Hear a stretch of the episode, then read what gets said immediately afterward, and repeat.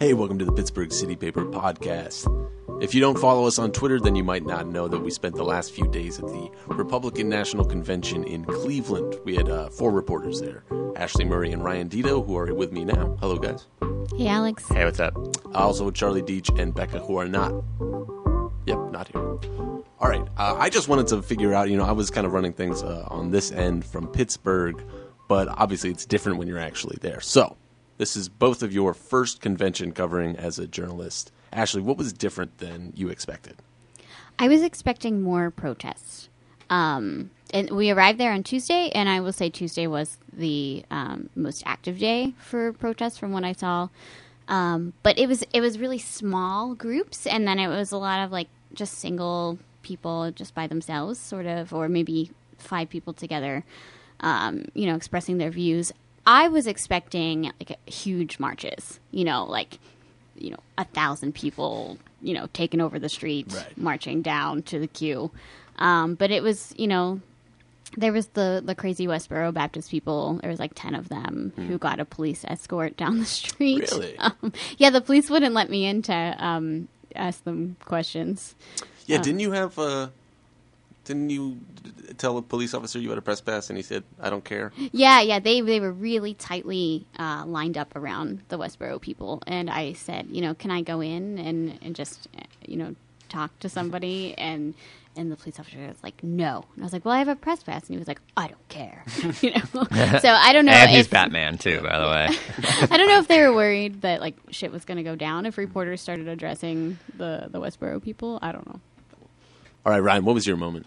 Yeah, you know, uh, my my like moment of craziness was was when Ted Cruz was talking. Like he came on. I think Ashley and I were talking about this. We were sitting together when we when he was talking, and we were actually really impressed by his speech. It was very like well well said, well timed. Like he had a clear message. You know, I think a lot of us wouldn't agree with his message, but but the way that he um, just presented himself, it was very presidential. You know, I saw a few people on Twitter were saying like, "So is Ted Cruz running for president?" You know, and. uh and then but then it just like it started like culminating you started hearing people in the crowd you could say they were going endorse trump endorse trump and there was just like this like this almost like this like cloud forming inside you know the arena and then he finished his speech and just this huge chorus of boos like rain down. And and I, like i don't really i couldn't describe how i felt. I was like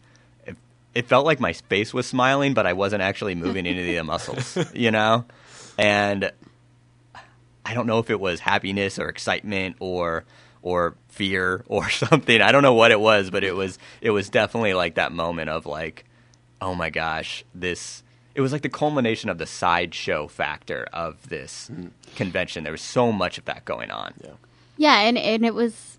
I felt like it was the most political moment that happened. Yes. Um, which uh, you expect like the whole thing to feel like that, but that was honestly the most exciting and political moment. And, and they really did start chanting so loud while he was speaking that Ryan and I could not hear him Wow. anymore. Well, well, you know, I also uh, realized after I didn't know this, but Trump actually showed up to his seat during Cruz's speech. oh, So I think that was another thing that I, like I didn't realize wow because we we were up in the boonies, you know, and uh, I didn't realize why like that was happening. That that was another reason that was a huge distraction to this. Like I said, very well dictated speech. It was Yeah. not a bad speech, and uh, um, and yeah, totally. In terms of the like, that was like the most political moment, and there was so much non-political. I mean, in terms of the speeches, a lot of family members just talking about how great Yeah. you know, you know, his dad is to her to her friends. I mean, uh, what, what I found so interesting, I'm sure it was more visceral when you were in the room, but there wasn't. He didn't have a moment where he said, "I'm not endorsing Trump," and people start booing. It's like this slowly. It's like he's getting to the end of the speech. He hasn't said it. He hasn't said it. He hasn't said it. And it's just like it. It was so. These things usually have such a starting or an ending point. There's Yeah. such a there's a, a pivot, and this was like a very slow, subtle Yeah. thing. Being like, and then when he gets to the end, you're like, oh, he's really he's not going to say it. y- yeah, I didn't even I didn't really even think about it until until the endorse Trump thing, and and you could f- you could sense the tension in the room that it's like, oh my gosh, he actually hasn't said a vote for Donald Trump. He's talking about voting for everyone else, you know. but don't vote for Donald Trump. Uh, it, so it's really interesting.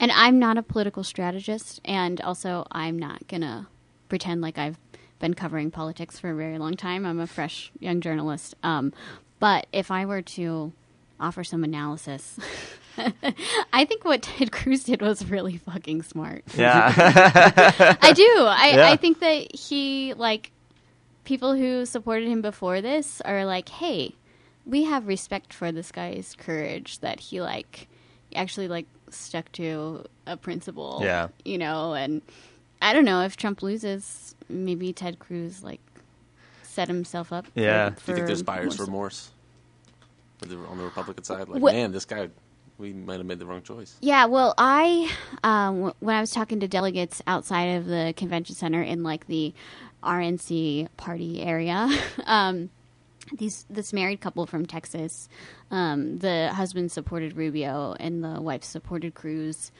um, and they were super nice to talk to, and um, they just seemed like really reluctant. Like, well, we're here you know, Trump is the nominee. We're going to be loyal, but they they seemed like they were just super disappointed and there was and there was a lot of that going on, and, and this might also. They, um, I also um, met with some young Republicans, and a lot of them were from Texas as well. And I understand that you know Texas is Ted Cruz's home state, so um, that might be another reason why they were reluctant. But it's also a very big state. And uh, yeah, one of the young Republicans like asked the, the lieutenant governor of Texas, um, his name's Dan Patrick, uh, not the sportscaster, uh, and like well what about like another option you know? Like what if we don't like really support trump you know? And and basically like dan patrick's response was not a like well you know he is he is our guy. It was kind of like well you need to vote on principles and not on the personal kind of thing. Basically kind of uh in sharp contrast to like why, why a lot of people vote for people. They like they they vote for a personal person. Like it's not a it's not because of you know the like principles of the party of why they always vote. Like then why do we have people running then? I mean uh so yeah it is there i i think there was still that kind of reluctance uh with um you know some of the delegates to really embrace them. And i don't think it made it any easier because the,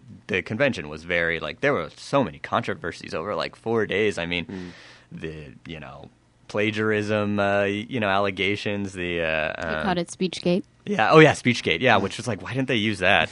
Obviously. Should have been calling Third us. Eye Blind. yeah. Yeah third eye blind. Yeah. I mean and you know all the protests weren't um, nothing blew up but only because there were like thousands of police there were thousands of police officers it was like a it was like a police state it really was like, yeah, l- let's let the listeners know that the there were more police and more journalists than anyone else Absolutely. at this at this place. One of the funniest things is when uh, anything happened in Public Square, which was like this new redesigned park that they Yeah, just yeah. finished. And anything, if there was an anti-Trump protester yelling with a pro-Trump, you know, protester, it would just be over something stupid too, like oh Black Lives Matter, oh no All Lives Matter, and then they would just like start yelling, right?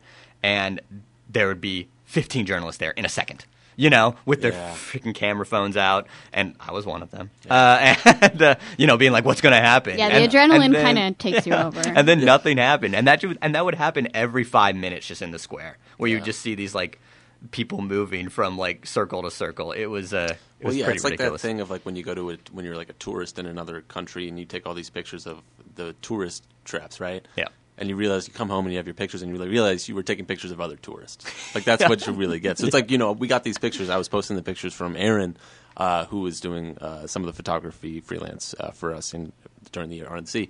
And one of the you know the controversy with the flag burning. Uh, and so he's obviously got his camera up, trying to get like an overhead shot, and it's like all cameras. Yeah. Everything you see is cameras. Yeah. You have to like kind of peer through to see the police, to see the flag, and it's like, yeah, you end up taking pictures of other journalists. and like I want to I want to I want to focus on that point a little bit too because um, what ends up happening is that it's just like you said more journalists more cops than than actual people especially local clevelanders like this convention was basically shut out in so many ways to local clevelanders and kind of self shut out, a lot of them just left town. You know. Yeah. Um, but also the ones that kind of stayed around. They, you know, some of them weren't really uh, included. Like, uh, you know, you want to talk about your um, um, guy that we met, uh, the um, you know vendor. Oh yeah, well he actually did make his way uh, right across the street from the Quicken Loans Arena with his table uh, with what he was selling. Yeah, but Um, only because he he actually wasn't supposed to be there. He was like, "No, I need a better spot." The city didn't give him a very good spot, and he's like, "I need a better spot." And he just moved his table closer so he could get better Yeah, I, I. I followed up with him yesterday. He Yeah. said nobody bothered him about that. Yeah, he just kind of kept moving forward, Mm-hmm. migrating forward. Um, but but his issue was that he was sandwiched between um, two vendors. One was from Arizona and one was from Nevada, and they had really big displays and like. You could just tell they were maybe like traveling operations, like they just go around to all these different political rallies. Um, and so he he was not making as much money as he expected, and and so I, I thought he was kind of an example of the, the local business guy. Yeah, he was- sort of getting the shaft. Yeah, he was he, he, he was like trying to like um, you know make a buck off of this huge event that's coming to Cleveland. I mean, Cleveland doesn't normally see these kind of huge you know events, just like you know Pittsburgh doesn't really see them that much. And uh, like there's the story of that guy. There's a coffee shop that's like two blocks away that was dead because all of their normal you know, patrons worked at banks and like financial institutions downtown, and all of them just worked from home that week. So they lost a ton of business. I went to this uh, brewery about half a mile away. They actually created this own beer for the Oh, RNC yeah, delegates. It was like called like uh, like the you know Red Elephant. It was like a sour ale or something like that. Was it good? It was unconventional ale, and Uh, yeah, then on yeah. the side of the bottle Yeah. it said "best served in red states." Did you have it right? Uh, I didn't have that one actually, but um, and and so, but this place was great. It had great beer, and uh, it was like a very cool, hip place that I think a lot of people would really love. But it's like I said, about about a half mile, which isn't far, Yeah. uh, and they were kind of expecting it, and it was dead. It was dead the whole time. In fact, I I was sitting there watching the Trump speech, just me in the restaurant. You know what's you know? interesting too is like when you go back, going back to what you said about there being more journalists and police than uh, protesters or marchers, whatever. Th- there's sort of a self fulfilling, you know, prophecy where you know when you see police and when you see journalists, to an, an average citizen, what that means is something is going on. And when the police see the journalists, I mean, it's just like it just like creates this cycle. yeah, it was Um, feeding itself. yeah. Yes. So, I mean, on my end at least, while there were certainly there was Speechgate and Third Eye Blind and the flag burning and all these different things, to me it went down exactly as I expected it to. I knew that there were going to be some small controversies, that there would be some things, but it, it I don't know, it was kind of exactly what I expected. I think was it what you guys expected in I- terms I- of the whole week? Yeah, I think that's a good way to put it. It's it kind of just turned out to be what everybody was saying it was going to be. Uh, the only thing that I would, you know, like I said, I thought there would be huger protests. Yeah, people. I I kind of thought that too, but um, once we like spent a couple days there and you see like miles of roads blocked off with huge wrought iron gates, uh, you know, like I said, thousands of police officers, some from California, some from Texas, like all over. Yeah, I took pictures of all the different patches. Yeah. Oh, cool. It's on my Twitter if you Yeah. want to check it out. That's Ashley underscore Murray. All right, last question. What is your lasting image of your four days in Cleveland, Ashley? I was gonna say the police officer uh, pulling Vermin Supreme over to get a selfie, but I'm gonna change that. Um, my lasting impression is Media Row, which was a, uh converted parking garage for uh, 90 outlets, media outlets, to like have their little workstations there, live sets, audio booths, and I mean, people were fighting, not fighting, but you know, like like going after a seat near an outlet and like yeah. I was all pissed because the Wi-Fi wasn't working and the bathrooms were in separate trailers because it was a converted parking garage. But then, like, you would see, like, you know, Don Lemon walk past or Bob Schieffer doing a radio interview, and you kind and like NPR station, and you kind of like become a journalist fangirl. Yeah. like, oh, those are the people that I've seen on TV over and over again. That's funny because I, when I was listening to Steve Inskeep this Mm-hmm. week, I was like, I wonder if I was there, I would just go up to him. I'd be oh like, yeah, hey, man. yeah. Yeah. yeah, you just like I, I like you know peeped on NPR and like took a picture of them working or like the BBC, and, and that was it was a circus, and I know that, but it was also a little exciting, and and I I remember that. Ryan. Uh, my last image was actually when I uh, when I was inside. Probably my favorite image was when I was inside during um, the Cruz night speech, and all the all the video cameras stopped working. like all the video boards in the whole area stopped working, and they just started flashing. And then it was like they went black for a while, and they came back up, and you could sense that everyone in there who was like just a fan, like trying to watch, was just like, "What's going on? This is this is terrible." And some of them were like, uh, a lot of people would like got it. They you know you know they went on their phones at that moment, even though there's all these speeches. And then it was great when it came back up. Um, one screen came back up, but it came back up in like like eight bit graphics. And It was you like s- Newt and you Gingrich, see, like, and a you see Newt image of him. Gingrich in like this like like like he's on it in 64 Yeah. you know and that was that was like this is great this is like something i will remember forever yeah Awesome. All right. Well, if you didn't catch any of our coverage, you can go to pghcitypaper.com. It's under our blog section. That's B L O G H. The H is silent. Thank you, Ashley. Thank you, Ryan. Thanks, Alex. thanks All right. Bye.